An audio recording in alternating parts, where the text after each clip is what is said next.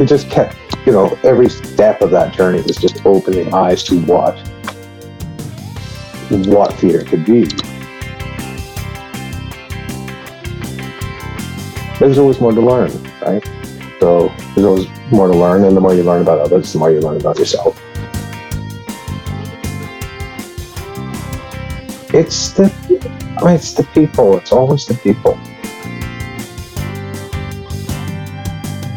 Welcome to the Theatre Art Life Podcast, and hello. We're putting the spotlight on those who create live entertainment around the globe, the culture creators and the backstage masters. My name is Anna Robb. And my name is Ana Aguilera. On this episode, we'll be talking to Jack Patterson about different approaches to theatre in contemporary and multicultural stage. Jack is an award-winning director, deviser, dramaturg, translator, actor, and creative producer whose practice has taken him across Canada, the United Kingdom, and around the world. His work has ranged from contemporary devising, cross-cultural and multidisciplinary projects to main stage and classical theatre in contemporary form. Jack, welcome to the show. Hi. It's really lovely to have you, and we've known each other as you've been a contributor for us for quite some time, but we haven't personally met, so it's really nice to put a face to the name. Tell us a little bit about what you were doing. I know you've been in Vancouver for a little bit from the onset of COVID, but where were you? What were you working on prior to the shutdown?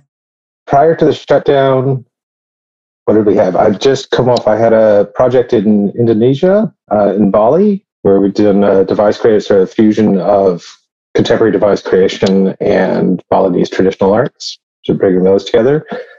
That was followed by the Atlantis project in Piacenza, Italy, which was based on Plato's Atlantis, or inspired by Plato's Atlantis. And we were working with device creation and a thing that Global Hive Labs has developed called Active Analysis, where we're trying to incorporate access into the creation, the very beginning elements of a piece.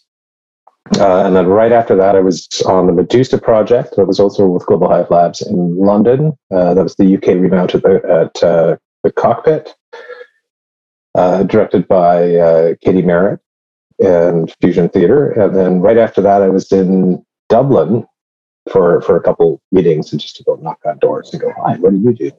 And this happened. So it was quite literally like I left Piacenza and I went to hang out with my partner in Munich for a week. And that's when the Italian border closed. And then I left Germany to London. And literally as I was crossing the border, the computers changed to the new COVID questions. And I hadn't quite figured out how to punch them all in yet. And then our show in London lasted. We closed just before COVID started shutting things down. And by that time I was in Dublin for the cancellation of St. Paddy's Day, and had just made my way to Galway to go knock on doors and you know, take in some Irish stuff and see what do you guys do here. And then Trudeau came on the airwaves and said, "Everybody come home." So I did. You do a lot of multicultural work. So how did you end up? I mean, where did you start, and how did you end up into this wide array of eclectic projects all over the globe? Must be quite a fun lifestyle for you to be able to jump from culture to culture and project to project. It's fantastic. Theater for me has always been about, and it's a collaborative effort. It's co-creation. There's not one primary creator. There's multiple primary creators. How do you come together? And then how do you have the you know, if you want to make that, the greatest chance of coming into the unknown is to have the widest divide possible. So it was purely accidental. It wasn't intentional. In 2009, so 2000 or like 96 to right before 9/11, I was in New York. Then I came just before 9/11. I came back to Vancouver. My visa had run out sometime before that, and then I got this opportunity to at the Shaw Festival, which is the director's project, and that I just started to get really interested in what were the differences within English language Canadian theater, because like the States, there's so much space between each place that it's different everywhere you go. And so the next few years, I sort of was bouncing between Canadian cities, so 2009 to 2012. And that was just sort of take me back and forth all across Canada. And that would also bring me into contact with the Francophone theater, which is just beautiful and remarkable and amazing. And then the next step after that seemed to be, well, what else is out there? And that's, I went back to school. So at 39, I went to get an MFA at these 15. And the whole reason for that was, I mean, there's the practical of like, it's good to have that little rubber stamp thing to go, I need a teaching job to pay the bills. But the real reason for choosing that program in particular was that that directing program was, I was looking for a program with the most different perspectives on theater that I could find in one room.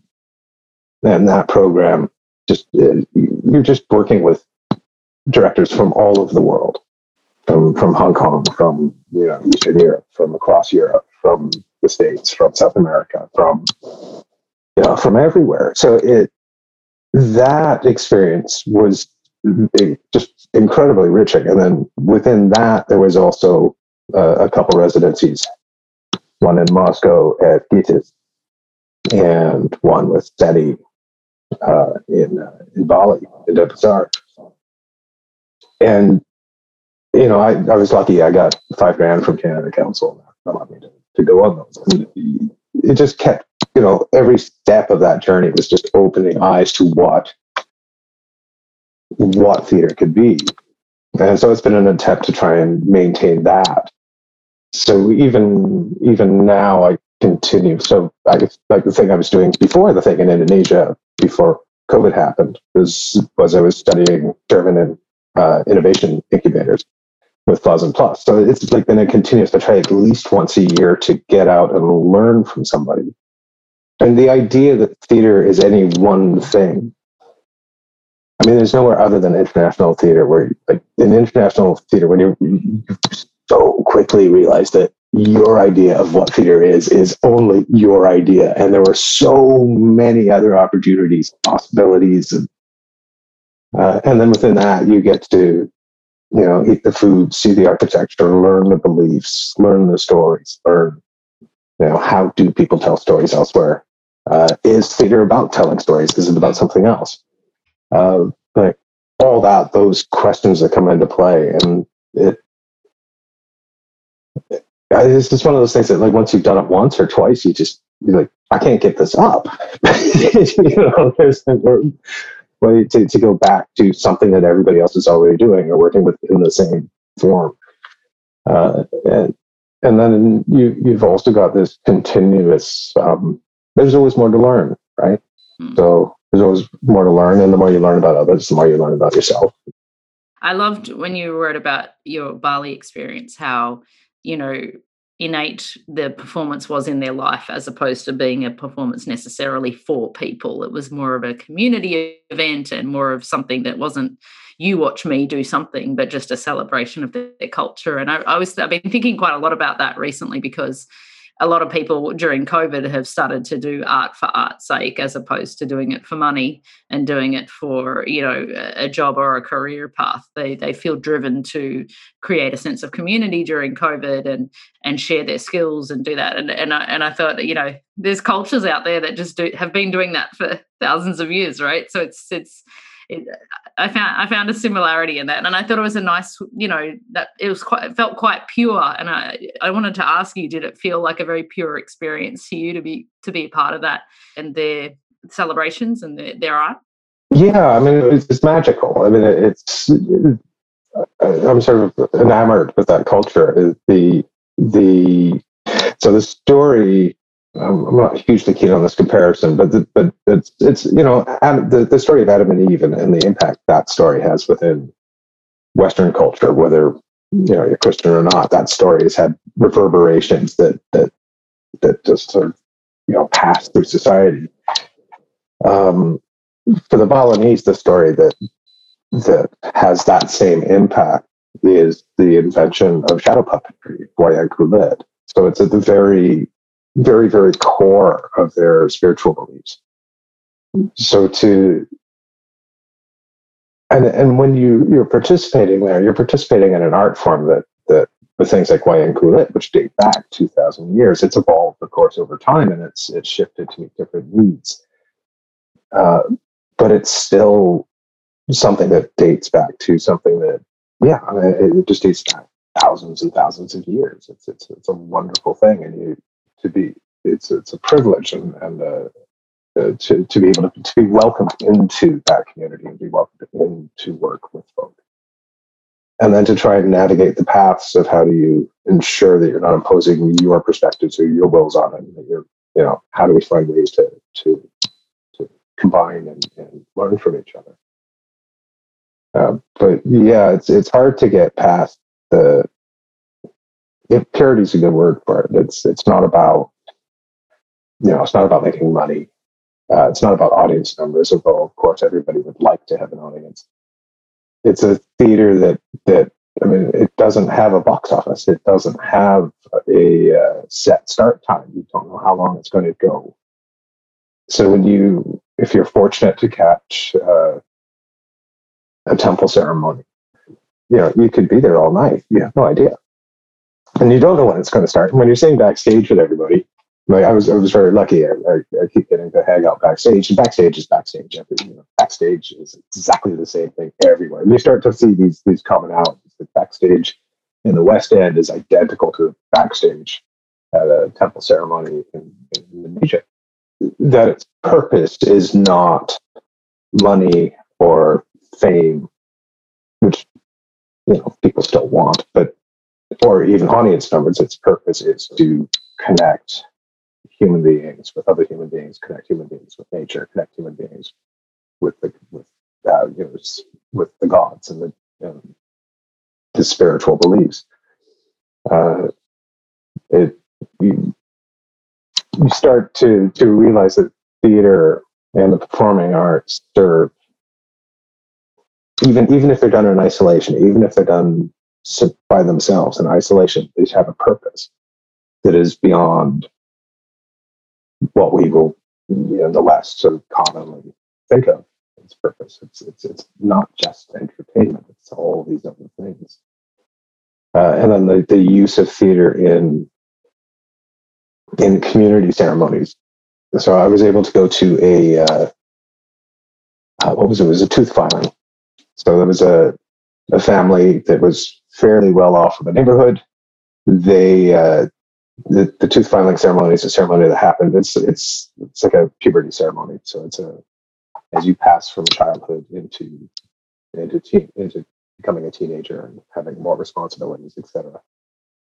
The community sort of works together in this. So if someone has the capacity to have a ceremony, then all the kids in the neighborhood get their ceremony, whether they're the right age or not. Like everybody comes over. You'll have like 4 or 5 gamelan orchestras going at once. You'll have food. You'll have all the neighbors meeting up, the cousins who haven't seen each other in forever.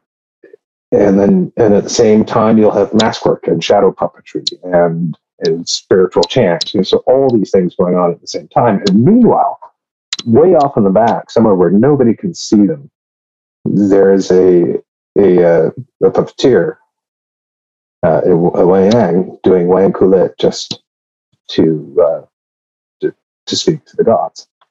It's remarkable. And then shows can take place anywhere. A traditional Balinese space is not an indoor theater venue. It's partially due to the heat, but it's also they can be done anywhere. They get set up in temples. They get set up in, on the beach, wherever is necessary for theater to happen. As you talk about your experiences in Indonesia, it makes me think a lot of my own personal experiences in Mexico, and then overlapping to what I do and what I've done in a more westernized tradition, but also I feel there's a huge difference between what we do in the US and what we do in Europe.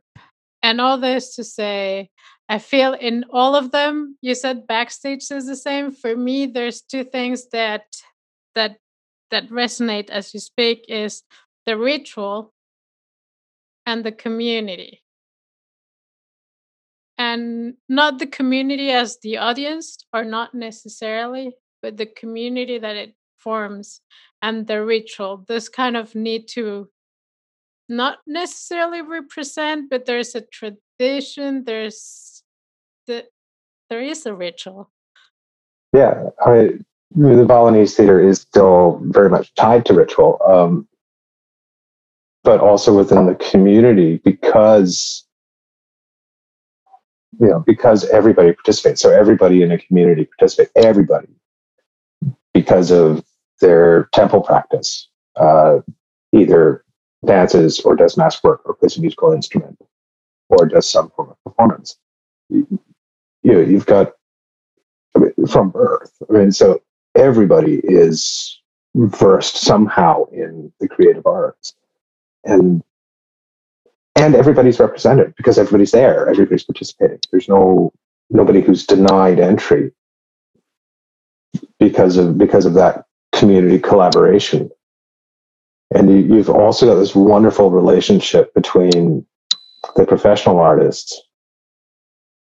And I've seen bits of this in a colleague of mine who works in Italy and her work. But you've got these highly trained professional artists, yet they are always coming back to community and always coming back and working with community. And that is more their occupation than to go off and entertain people. It seems like a natural segue to talk about theatre horror, another experience that you had with people, working with people with disabilities, when you're saying theatre's for everyone. So tell us a little bit about that project and what you saw and experienced there. Theatre horror was very, very generous. I wish I could speak to my career as having a path. It doesn't. It's a vocation, and it just, you end up in different places. And they're like, I guess we're going to go here and do this now, where the opportunity appears. You just sort of go. And I was invited. A friend of mine called me up in Vancouver, and I think I was in Munich at the time. And, she was doing a workshop with a really wonderful Vancouver artist called Nyle McNeil. Nile's a playwright, and I hope he's going to be a director soon. He's also an actor. Now, Nye has, so he's on the spectrum, he has Down syndrome. And he was working on his adaptation of The Tempest. And I got the call because I had some interest in, book device creation and classical theater background. So I came in, and it was just a really remarkable experience with Nye, and just sort of enjoying his view of the world and his, Nye's a remarkable artist. Like he could just bang stuff like, wow, there's no better way to say that than what you just did. And so I was interested in finding more pathways specifically towards facilitating Nye's directorial voice. And Theatre Horror was the only organization I could find that had spent time working on providing artists on the spectrum with a path to directing. And so they opened their doors up. I called them up and went, I can hang out for a couple of days and spend some time with you. And I'm still in Facebook contact with some of the ensemble, and it's, again, it sort of comes to, it's what are you trying to do with your theatrical practice? Are you trying to facilitate voice? Are you trying to facilitate individual perspectives coming together? Are you trying to, and if you're doing that, then this work is, it's obvious, of course you can, why not? It was a really lovely time, and that, again, it's just learning from other people who see the world differently or through eyes that are different from my own. Well, I was just going to say that they were really lovely in sharing their ethos is very much about facilitating and sharing with other companies. And they've done remarkable work with some leading European artists, and they shared their exercise book that they, it's 25 years of work within this field that they just don't hear. You know, and I went, can I share this with other people? And they went, yeah, of course. That's why we wrote it. So the company, that generosity. The idea of collaboration and being a collective or a laboratory is important to you, opposed to saying, oh, I have a theater company, but you have a collective or you're part of a laboratory, not really the traditional way. Yeah, part of that sort of developed out of, I found myself sort of parachuting into these different locations where I'd never been before, where I didn't know anybody, you know.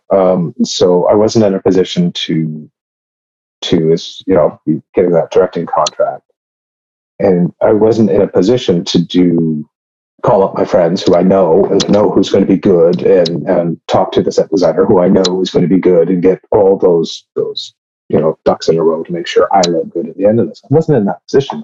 It's not possible.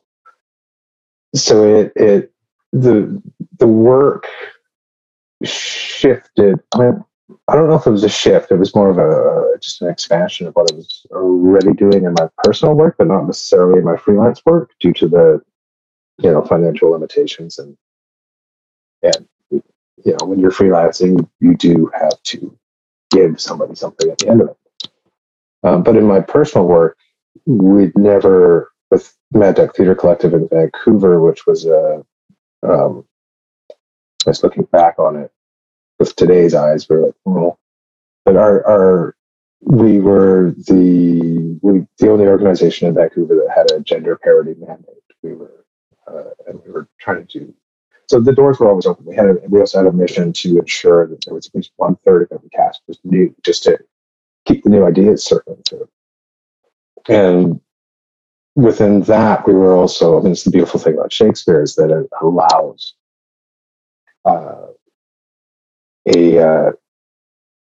there's no playwright who's going to say, that's not what I wrote, right? So you've got this wonderful room to express. And within working with the classical, we were also creating these spaces for devised creation content. So when I found myself parachuting around to all these places where, like, there was absolutely no way you could control the outcome of the show, so you just stop. You stop, like, that stops being important. You just give that up. You're like, no, let's. These are the people we're working with. What are their strengths? What are their weaknesses? What can we find together? What can they bring to the table that I never would have thought of myself?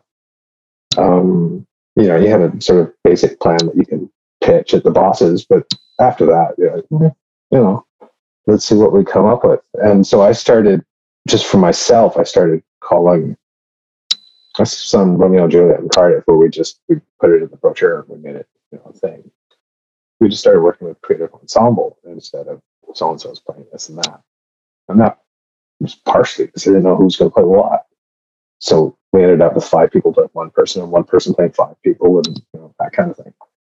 And that just sort of has expanded in the practice. And then when you're doing when you take that and apply it to cross-cultural or disability arts, when you're working in a language you don't speak, you can't mold somebody to what you have in your head. It's impossible. So you have to find ways to inspire each other and find other ways to communicate. And from that, new things arise. So that's where that sort of came about. And then, so with Global Hive Labs, we went with the term labs, partially because we started as a lab. So Global Hive Labs is an independent, or it's a network of independent and small companies across the world. And we're just trying to find ways to devise and create together. And we started as a lab. It's funny because we started as a lab that was exploring how do we use communications technology in theater. And this was in 2015, I think, 2016. The term laboratory, I guess, when you think of, like, what is the arc of theater, is it you have a couple labs, then you have Catalyst, then laboratory, then development, and then some kind of development rehearsal period and production. The lab just also gave us even if our lab project was not actually, wasn't just a lab, it was going to have some form of public presentation at the end. The lab just gives a freedom to explore and a freedom to experiment and try things that when you call yourself theater, and it's that theater. What is a theater? Is it a venue? Is it a for-profit or subsidized for-profit body, or is it, theater with this wonderful, huge umbrella that encompasses everything? And laboratory sort of allowed us to...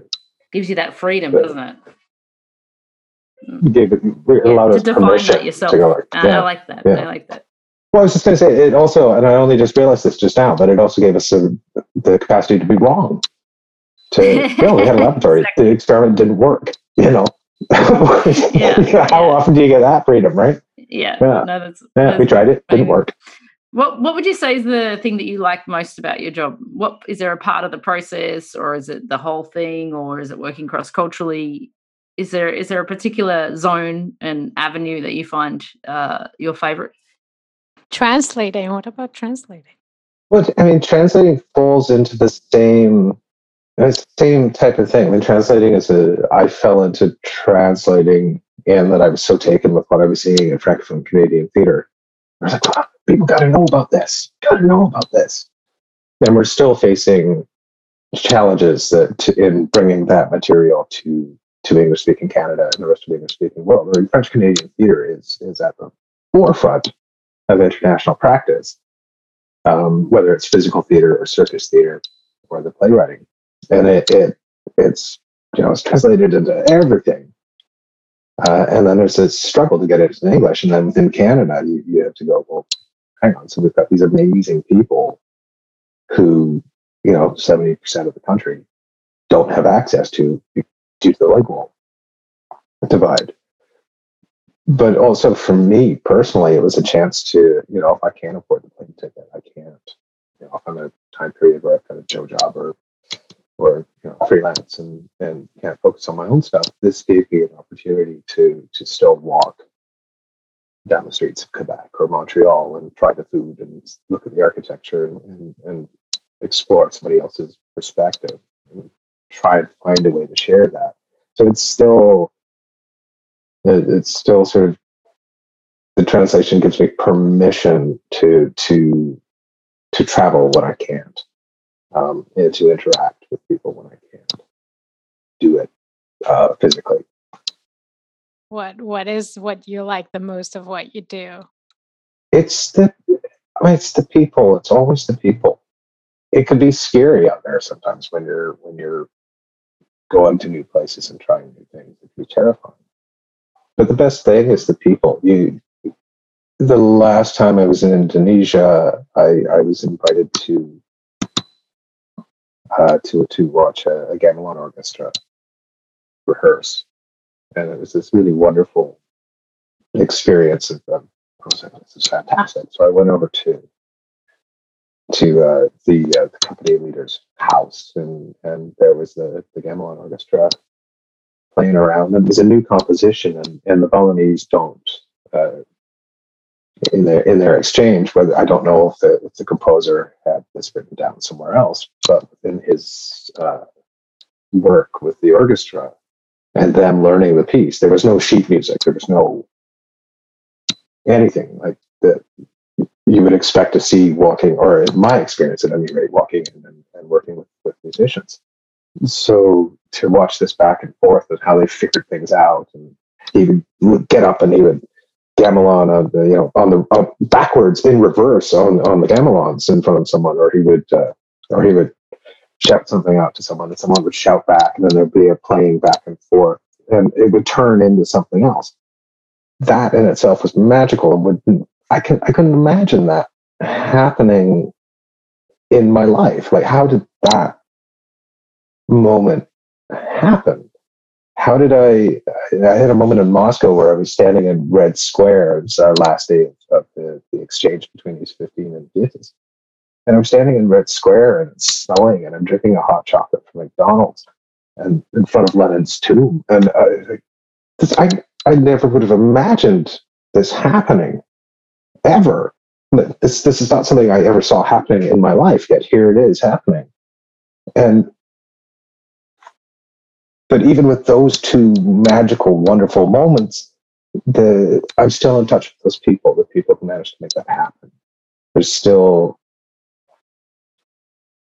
and what I learned from those people, like after the orchestra rehearsal, the Balinese rehearsal, I think this is very civilized. They rehearse, when they can around life, and a bit like a collective or a call-up mic, and then they have dinner, and that's part of the payment is dinner, right? Like, well, that makes perfect sense. So you sit down, you have community there, and